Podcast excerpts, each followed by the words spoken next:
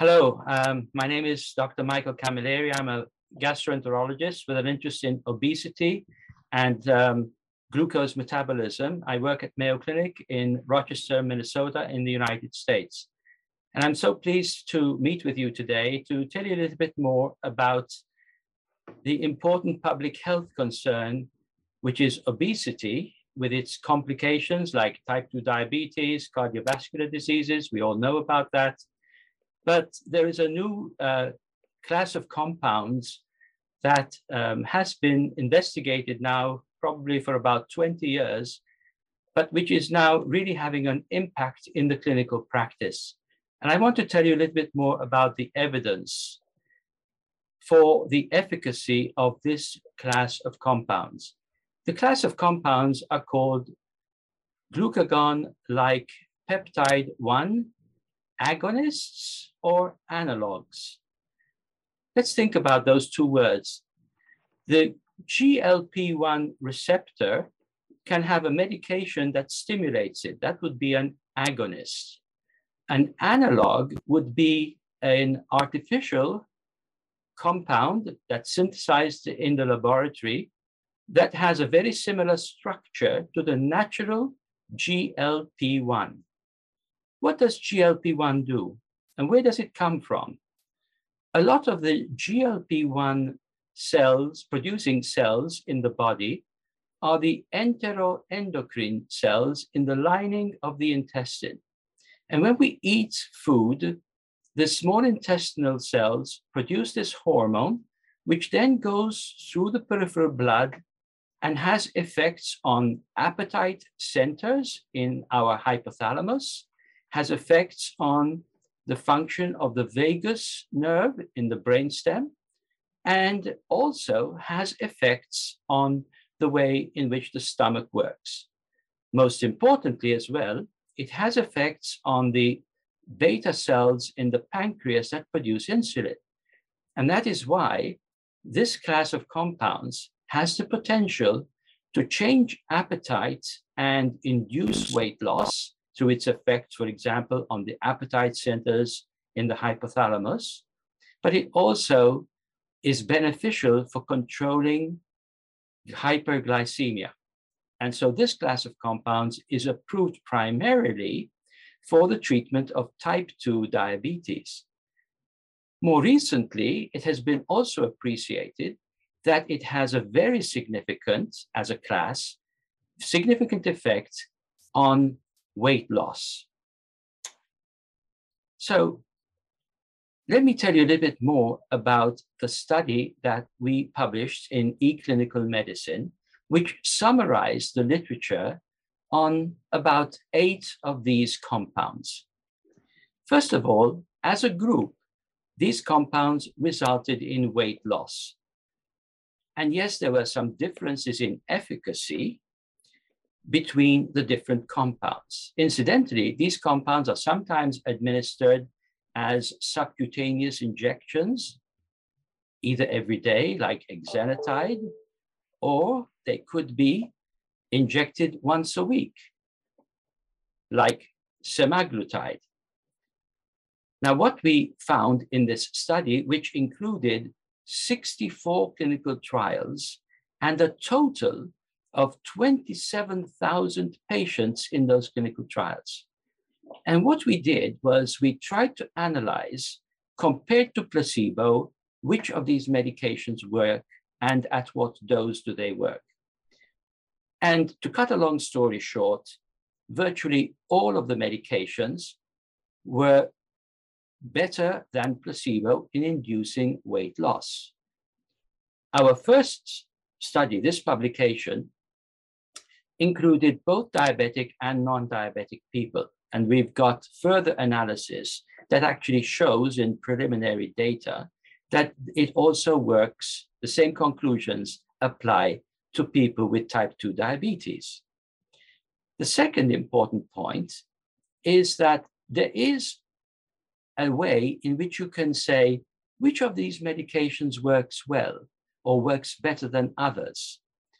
And again, to cut a relatively long story short, the two most efficacious medications are liraglutide and even more so semaglutide. Now, these two drugs are given as subcutaneous injections.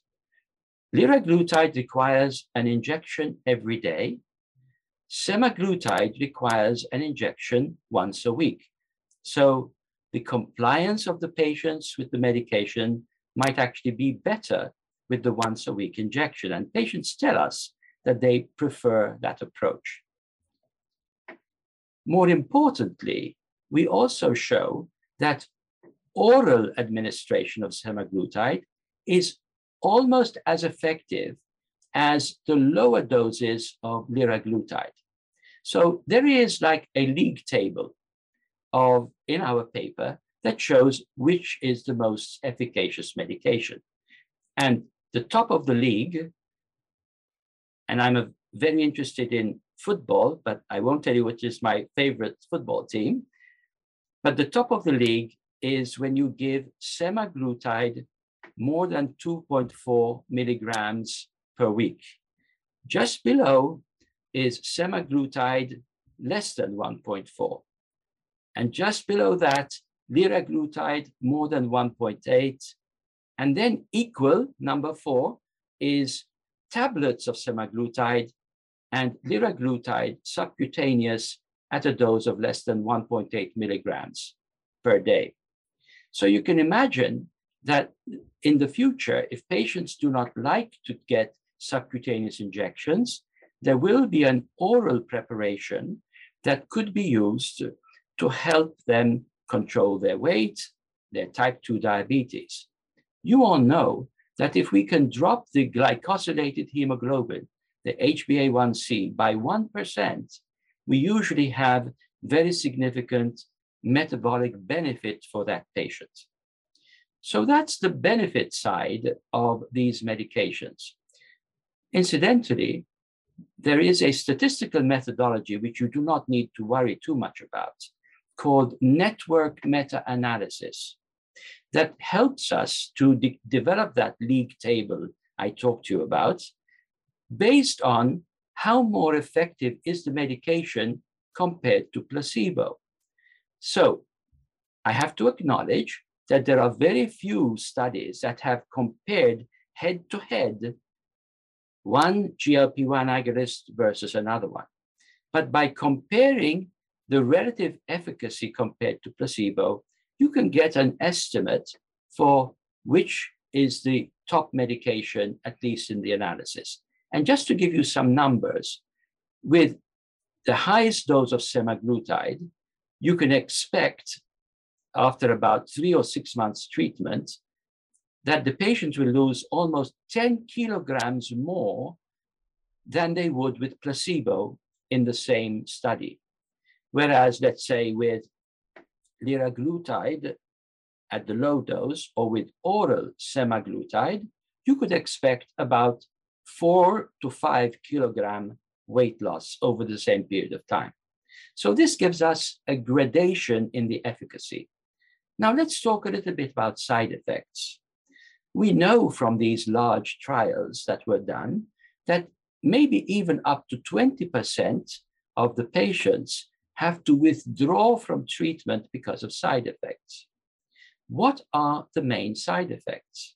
Well, the main side effects are nausea, and vomiting. Which medications are mostly associated with the side effect? Well, the medications that are most efficacious for inducing weight loss are the most likely to be associated with a risk of having to withdraw or developing nausea or vomiting. And that really brings us to another important point because one of the ways I mentioned before that this class of drugs works is it has an effect on the function of the stomach. So, virtually all GLP 1 agonists or ag- analogs, if they are tested with the right methodology, have been shown to delay stomach emptying. And that's why we think that they develop nausea or vomiting. Now, one way to manage this in clinical practice, which you cannot do in a clinical trial, is to reduce the dose. because reducing the dose could overcome the problem of nausea and vomiting, and the patient could still benefit by losing weight. So let's say the patient was on semaglutide 2.4 milligram, the most efficacious treatment, and they develop severe nausea and vomiting. Well, one approach is to give the patient a short drug holiday and then start at a lower dose and see whether the patient tolerates it. We have shown in a paper we published a few years ago that the effect of liraglutide on stomach emptying gets less severe. The delay of stomach emptying gets less severe between five weeks of treatment and 16 weeks of treatment. So the nausea and vomiting in clinical practice could be managed. Another thing that we've learned from these studies, uh, which we've also done here at Mayo Clinic, is that the rate at which you escalate the dose, so for example, again with liraglutide, you start at a dose of 0.6 milligrams and you increase the dose by 0.6 every week.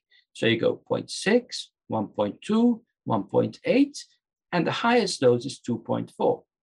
So if the patient develops adverse effects like nausea and vomiting, in clinical practice, rather than saying, okay, you do not tolerate this, may I suggest that you consider slowing the dose escalation and maybe stabilizing the dose at a lower level than the peak of 2.4. So those are some things that we've learned from these types of medications. And to summarize, I think these types of medications, the GLP-1 agonists and analogs, are so much more efficacious than any of the other treatments that we have had, pharmacological or dietary or behavioral, for the treatment of obesity. Let me remind you as well that, especially if the patient has type 2 diabetes, if we drop the glycosylated hemoglobin by 1%, we often have tangible benefits in the hypertension and other cardiovascular risks and also renal function. So I think this is a class of medications that seems to be having a very significant impact in patients with obesity. One final point before I try to answer your questions. Many of us are trying to suggest that in our clinical practice, whether we're a general physician, an endocrinologist, an obesity specialist, or a gastroenterologist, we need to look at the patient's BMI.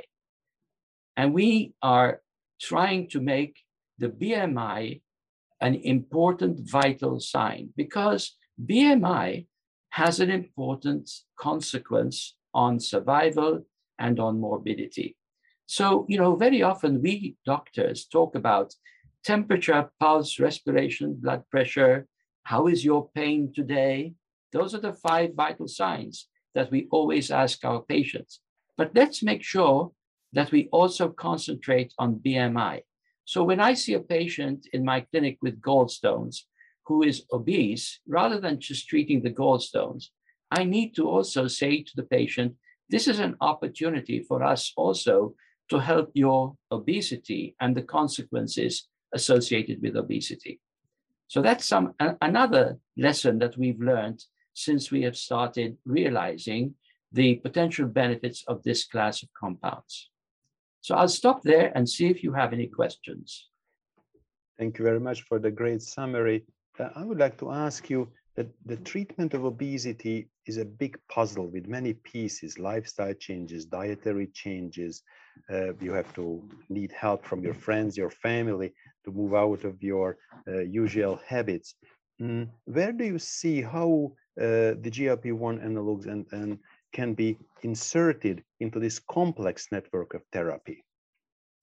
That's a great question. And of course, this is not to belittle the importance of all of those approaches the dietary, the calorie restriction, involvement of the family to help us maintain the New Year's resolution that many of us have.